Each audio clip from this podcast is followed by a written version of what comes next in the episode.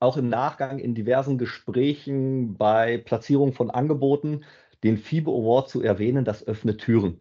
Weil gerade da das Gremium, das da ja entschieden hat, das sind die Fachleute der Fitnessbranche. Und wenn die sagen, die Idee ist gut, da vertrauen ganz, ganz viele Menschen drauf. Und es hat uns auch dieses Jahr wirklich diverse Türen geöffnet, sei es in Ausschreibungen, bei Pitches für andere Themen. Also ich kann jedem nur empfehlen, wer wirklich eine gute Idee hat, sollte sich für den FIBO Award bewerben.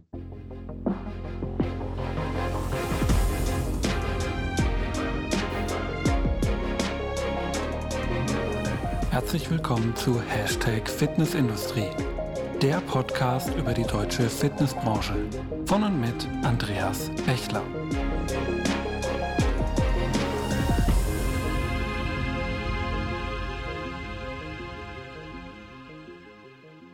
Ja, hallo und herzlich willkommen zur neuen Folge von Hashtag Fitnessindustrie, der Podcast über die deutsche Fitnessbranche. Mein Name ist Andreas Bechler und neben meiner Tätigkeit als Host dieses Podcasts bin ich auch als Autor, Berater, Dozent und ja auch auf YouTube unterwegs. Gerne auch dort mal vorbeischauen. Ja, das Jahr 2023 ne, neigt sich langsam dem Ende zu und daher möchte ich natürlich zum Abschluss auch nochmal die Podcast-Bühne nutzen, um ein weiteres spannendes Startup aus unserer Branche hier einmal vorzustellen. Auf das heutige Startup bin ich aufmerksam geworden ähm, auf der letzten FIBO und auch dem letzten Body Media Innovation Day in Köln wo ich den Gründer, der mir jetzt auch gerade gegenüber sitzt, äh, wieder getroffen habe.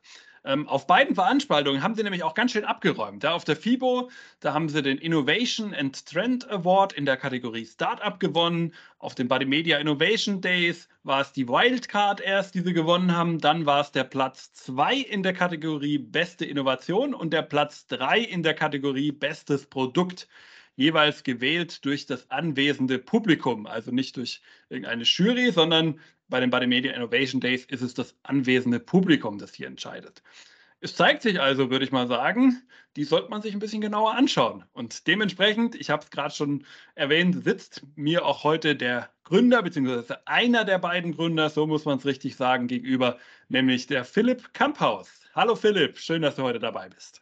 Hallo Andreas, vielen lieben Dank für die Einladung. Ja, Philipp, bevor wir uns natürlich mit eurem Startup ein bisschen beschäftigen wollen und das genauer anschauen wollen, wollen wir natürlich auch dich ein bisschen kennenlernen. Deswegen gib uns doch kurz einen kleinen Einblick in deinen bisherigen Lebensweg. Wer bist du eigentlich? Was machst du den ganzen Tag und wie bist du überhaupt in unsere Branche gekommen? Ja, die, in die Branche gekommen bin ich so wie viele andere auch. Ich habe im Jugendalter viel Sport gemacht, bin aus gesundheitlichen Gründen dann über die Physiotherapie irgendwann in einem Fitnessstudio gelandet fand das hochinteressant, habe dann erstmal eine Ausbildung zum Sport- und Fitnesskaufmann gemacht, dachte dann aber, das kann noch nicht alles sein, habe ein Studium für die Fitnessökonomie hinten dran gehangen und dann mittlerweile über 30 Trainerscheine gemacht.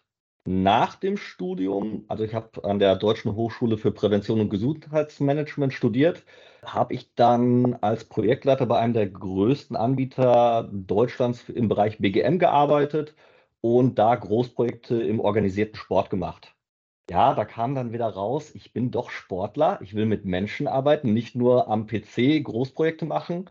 Habe dann 2016 gesagt, es war eine super Erfahrung, ich mache mich selbstständig und habe dann erst ein eigenes Studio aufgemacht für Personal- und Kleingruppentraining. Habe dann ein Proteineis rausgebracht und meine Expertise liegt eigentlich im Präventionsbereich. Präventionsbereich habe ich dann verschiedene Sachen gemacht. Ähm, digitale Präventionsangebote mit Ramin Abdin, also dem Coach von Biggest Loser, dann mit Vata, dem Batteriehersteller und habe die Telekom im Bereich Präventionsangebote beraten. Und ja, zu guter Letzt kam dann die Turnkiste. Ja, da sind wir auch gleich schon direkt beim Thema, nämlich der Turnkiste. Und äh, ja, jetzt könnte ich versuchen, das irgendwie zusammenzufassen und ich glaube, das kannst du viel besser. Ja? Da bin ich der, der, nicht der richtige Ansprechpartner. Aber wir wollen natürlich auch nicht, dass das Ganze hier ausschweift, sondern wir machen das ganz klassisch. So ein schöner, kurzer 90-Sekunden-Pitch, damit du das Ganze einmal darstellen kannst. Ich würde sagen, Philipp, deine Zeit läuft. Ja, die Grundkiste ist eine innovative Aufbewahrungsmöglichkeit für Sportequipment in Parkanlagen. Also eine 900 Kilogramm schwere Betonbox, die digital buch- und öffnungsbar ist. Und da drin findet man dementsprechend Sportequipment, was man sich ausleihen kann. Aber wir wollten nicht nur Equipment verleihen, sondern wir haben ein komplettes Konzept drumherum entwickelt. Mit einer Trainerakademie, ähm, mit einer Beziehungskiste, um seinen Trainingspartner zu finden und das Ganze auf einem hohen Standard, also wirklich alles mit Bezuschussungsmöglichkeit der Krankenkasse. Waren sogar deutlich weniger als 90 Sekunden. Und wir sehen auch, ihr seid also jetzt auch der Tinder der Fitnessbranche. Äh, auch interessant, die Beziehungskiste. Wir wollen auch gleich noch ein bisschen äh, natürlich auf euer Produkt eingehen und das auch so ein bisschen anschauen und welche Gedanken ihr so dahinter habt, äh, was Vermarktung und dergleichen angeht, welche Zusätze da vielleicht auch dazukommen. Ähm, aber erstmal, wie seid ihr da überhaupt drauf gekommen? Wie kommt man eine Idee drauf, eine Küste im Grunde zu bauen, äh, da haufenweise Sportsachen reinzustellen, die in den Park zu stellen und sagt so, jetzt leit's mal aus. Viel Spaß. Ja, wir waren während der Corona-Pandemie verzweifelt und schwach. Also wir äh, waren äh, zwei Trainer, die während Corona, so wie wir jetzt per Teams, einfach immer den Kontakt gepflegt haben. Und wir waren verzweifelt, weil wir durften nicht arbeiten. Wir hatten ja Berufsverbot. Irgendwann durften wir Outdoor arbeiten. Und dann waren wir zu schwach, das Trainingsequipment immer in den Park zu schleppen. Und ich bilde seit äh, fünf Jahren für die machen Outdoor-Fitnessanlagen äh, Fitnesstrainer im Präventionsbereich aus und die hatten eine Aufbewahrungskiste. Und dann haben wir gesagt, okay, die möchte ich bei mir im Park haben. Das äh, Schlechte war dann, die erste Stadt hat gesagt, so, nee, könnt ihr vergessen, ihr nutzt den Park nicht für gewerbliche Zwecke. Und dann haben wir gesagt, okay, was müssen wir machen, damit die Städte und die Kommunen das erlauben? Und dann haben wir die Köpfe zusammengesteckt und gesagt, okay, wir müssen die für jedermann zugänglich machen. Wir brauchen eine Buchungsfunktion, wir brauchen äh, die Möglichkeit, dass das Ganze per App geöffnet werden kann. Und darüber ist dann eine Krankenkasse auf uns aufmerksam geworden und hat gesagt, Turnkiste, das hört sich spannend an. Das ist doch was für die kommunale Gesundheitsförderung. Und dann kam wirklich die Idee, das Ganze als GmbH größer zu machen und jeder Stadt und jeder Kommune und nachher auch der Fitnessbranche anzubieten. Also Kurzfassung, wir waren echt verzweifelt und schwach und daraus ist diese Idee entstanden. Ja, sehr spannend. Ich glaube, mit dem Namen Turnkiste habt ihr euch wahrscheinlich sogar einen Gefallen genau in dieser Richtung getan. Ich glaube, bei Fitnesskiste wäre dann vielleicht die eine oder andere Stadt oder die eine oder andere Krankenkasse wieder so ein bisschen nach hinten geschreckt. Fitnessbranche, oh Gott, oh Gott. Und äh, da ist vielleicht Turnen so als das Klassische, das, was man seit Kindesbeinen kennt, wo auch niemand eigentlich was dagegen sagt. Ja? Jeder schickt seine Kinder irgendwann mal im Jugendalter äh, zum Turnverein, zumindest kenne ich es noch so. Äh, und da ist wahrscheinlich so die Hemmschwelle auch eine ganz andere. Schon allein, wenn man es würdig macht, obwohl es am Ende, ähm, ihr hättet auch Fitnesskiste äh, nennen können und es wäre begrifflich ja wahrscheinlich genauso der Wahrheit entsprochen. Ja, ähm, lass uns vielleicht mal so ein bisschen auch jetzt so diese Funktionsweise mal uns genau angucken. Also ich habe jetzt schon mal mitgenommen, ja, wir gehen in den Park, da steht dann diese Kiste. Die habt ihr dann denen ähm, vorher, habt ihr dort vorher platziert. Ähm, vielleicht fangen wir da an der ersten Stelle an die, wenn die Kiste da im Park steht, wem gehörten die dann eigentlich? Ist es dann eure oder ist es die von der Stadt? Ist es von der Krankenkasse? Wer ist verantwortlich für diese Kiste? Äh, da haben wir zwei verschiedene Möglichkeiten. Möglichkeit 1 ist, dass die Turnkiste der Stadt oder der Kommune gehört. Die Stadt hat die Turnkiste gekauft, um den Bürgern das Sportequipment zur Verfügung zu stellen. Und Möglichkeit 2 ist, dass die Turnkiste einer Physiotherapiepraxis, einem Fitnessstudio oder einem Sportverein gehört und der, dieser dann quasi dem Bürger das auch anbietet und zusätzlich die Möglichkeit hat, sein eigenes Portfolio damit zu betreiben. Okay, sehr interessant. Das heißt, dann steht da diese Kiste, die dann erstmal vorhanden ist. Ich nehme mal an, vermutlich in irgendeiner Form abgeschlossen, ähm, dass man jetzt nicht direkt dran kann, denn ich soll ja dann über eine App, habe ich ja auch gerade schon mitgenommen, soll ich ja dann als Kunde darüber buchen. Das heißt, ich kann da erstmal hingehen, ich habe dann da eine App und dann, korrigiere mich, wenn ich falsch liege, kann ich dann auswählen, was ich jetzt gerne aus dieser App, äh, aus dieser Kiste nutzen möchte. Korrekt? Äh, nicht ganz, es ist noch besser. Du gehst einfach bei uns auf die Website und buchst dir einen Timeslot und hast das gesamte Equipment für dich. Sprich, bei uns auf die Website gehen, Timeslot buchen und dann per App die Turnkiste zum gewünschten Timeslot öffnen. Und wenn du jetzt sagst, okay, Trainingsequipment ist nett, weißt aber gar nicht, wie du damit umgehen sollst, hast du die Möglichkeit, über die Trainerkiste dir dementsprechend einen Trainer dazu zu buchen. Hm, also es geht quasi auch direkt einen Schritt weiter, dass man quasi sagen kann, okay, ich äh, kann damit nicht nur trainieren, sondern ich kann damit auch noch professionell trainieren und dann jemanden dazu holen. Und wie funktioniert das Ganze dann, wenn ich fertig bin? Also ich meine, wie verhindert ihr dann, dass da zum Beispiel jemand einfach irgendwas mitnimmt? Ja, dafür haben wir in der Turnkiste die Sicherheitskiste. Das ist ein Kamerasystem, was dementsprechend überprüft, wer die Kiste öffnet, wer was entnimmt und was wieder zurücklegt. Zusätzlich ist es so wie beim Carsharing, der nächste Nutzer guckt auch, ob alles da ist. Okay, sehr interessant. Also so ein bisschen die Kombination haben wir jetzt schon genommen, ja, von den Carsharing-Gedanken. Ich gucke dann auch, ob alles passt äh, soweit und trage das dann eventuell ein, falls irgendwas nicht stimmt. Ähm, und davor kann ich diese Kiste dann quasi für mich buchen und dann sagen, okay, für die nächste Stunde mache ich da jetzt mein Training. Du hast auch gerade schon gesagt, da, da, kann man dann auch sich einen Trainer buchen in dem Zusammenhang. Ich habe auch eure Homepage entnommen, da kann man sich noch mehr im Grunde in diesem Kosmos buchen. Nämlich ihr habt da auch in diesem Kosmos Präventionskurse mit eingebunden. Kannst du uns dazu vielleicht ein bisschen was erzählen, wie die Präventionskurse mit so einer Kiste da im Park eigentlich zusammengehen? Ja, ich habe ja vorhin schon äh, gesagt, wir haben einen sehr, sehr hohen Qualitätsstandard und das wollen wir auch in der Betreuung der Endkunden haben. Und da haben wir drei verschiedene Möglichkeiten. Möglichkeit eins ist, dass wir Trainer vor Ort über unsere Trainerakademie in Präventionskursen schulen. Präventionskurse einfach dafür da, dass der Trainer acht- oder zwölfwöchige Kurse anbietet und der Endkunde dann wirklich von der Pike auf lernt, mit der Turnkiste und dem Equipment umzugehen und das Ganze mit Bezuschussung der Krankenkasse.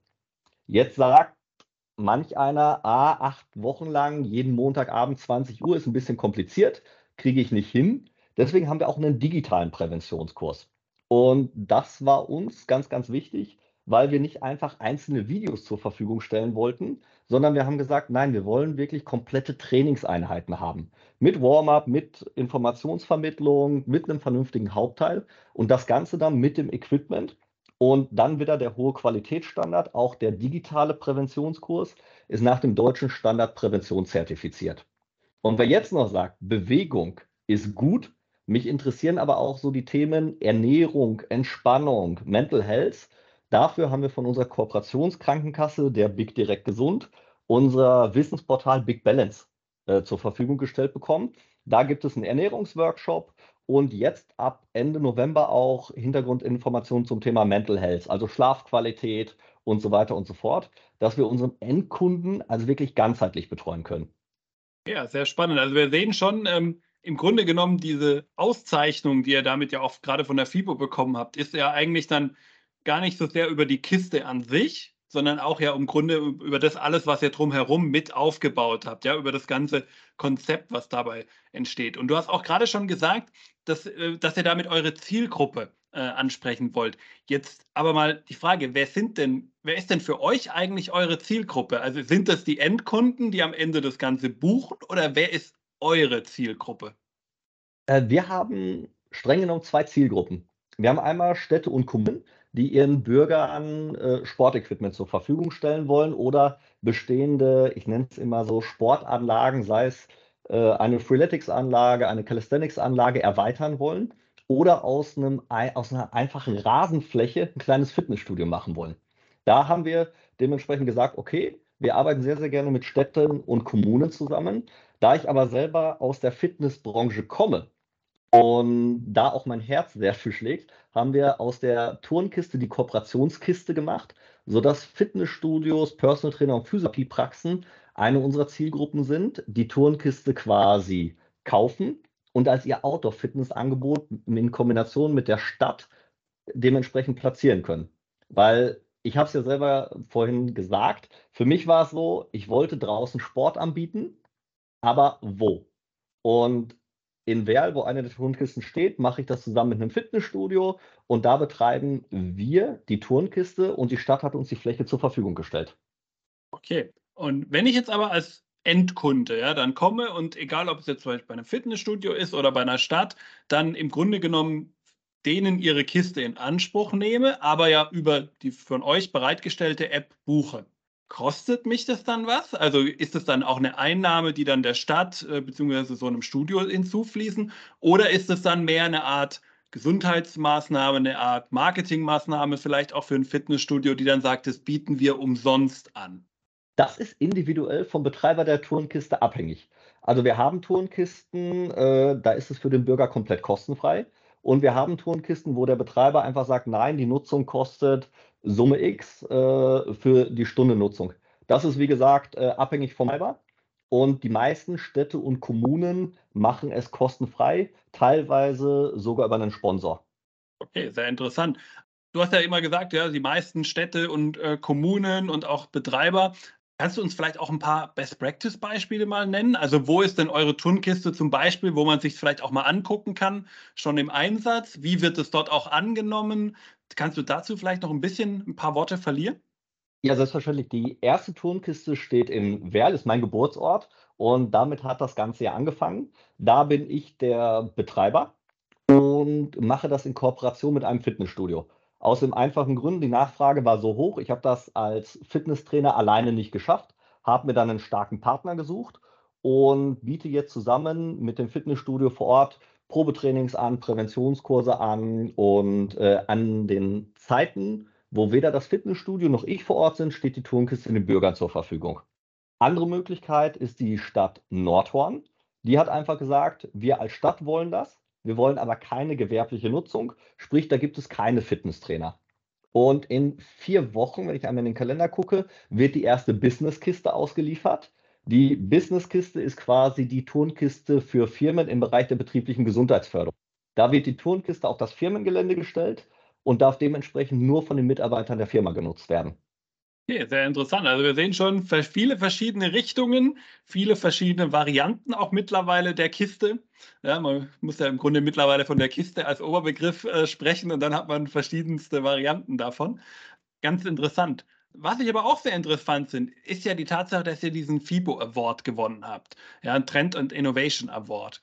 Und ähm, da würde mich jetzt aber auch mal interessieren, wie das Ganze denn eigentlich funktioniert. Also ihr habt ihn ja jetzt 2023 gewonnen. Ja, Im April habt ihr eine entsprechende Auszeichnung bekommen, habt dann auch so ein schönes, äh, äh ich weiß gar nicht, so einen schönen kleinen Ständer gehabt, den ich bei euch ja am Stand gesehen habe, wo das schöne Aufschrift und alles draufsteht. Aber mal angenommen, ich wäre jetzt ein, äh, ein, junges Startup oder vielleicht bin ich auch ein paar Jungs, die einfach nur ein paar Ideen haben oder so. Und ich würde selber auch gerne mal so ein, äh, bei so einem Award äh, mitmachen. Wie läuft das Ganze denn ab? Ja, welche Schritte muss ich da durchlaufen, um ähm, diese Branchenauszeichnung am Ende auch bekommen zu können?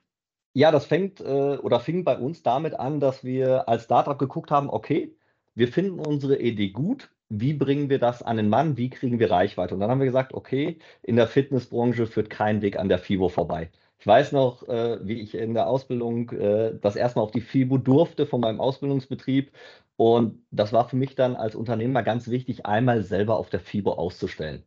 Und mit der Anmeldung zu der FIBO haben wir als Ab direkt äh, die Möglichkeit bekommen, uns um den FIBO Award oder für den FIBO Award zu bewerben war dann äh, eine eigene Internetseite mit verschiedenen Fragen.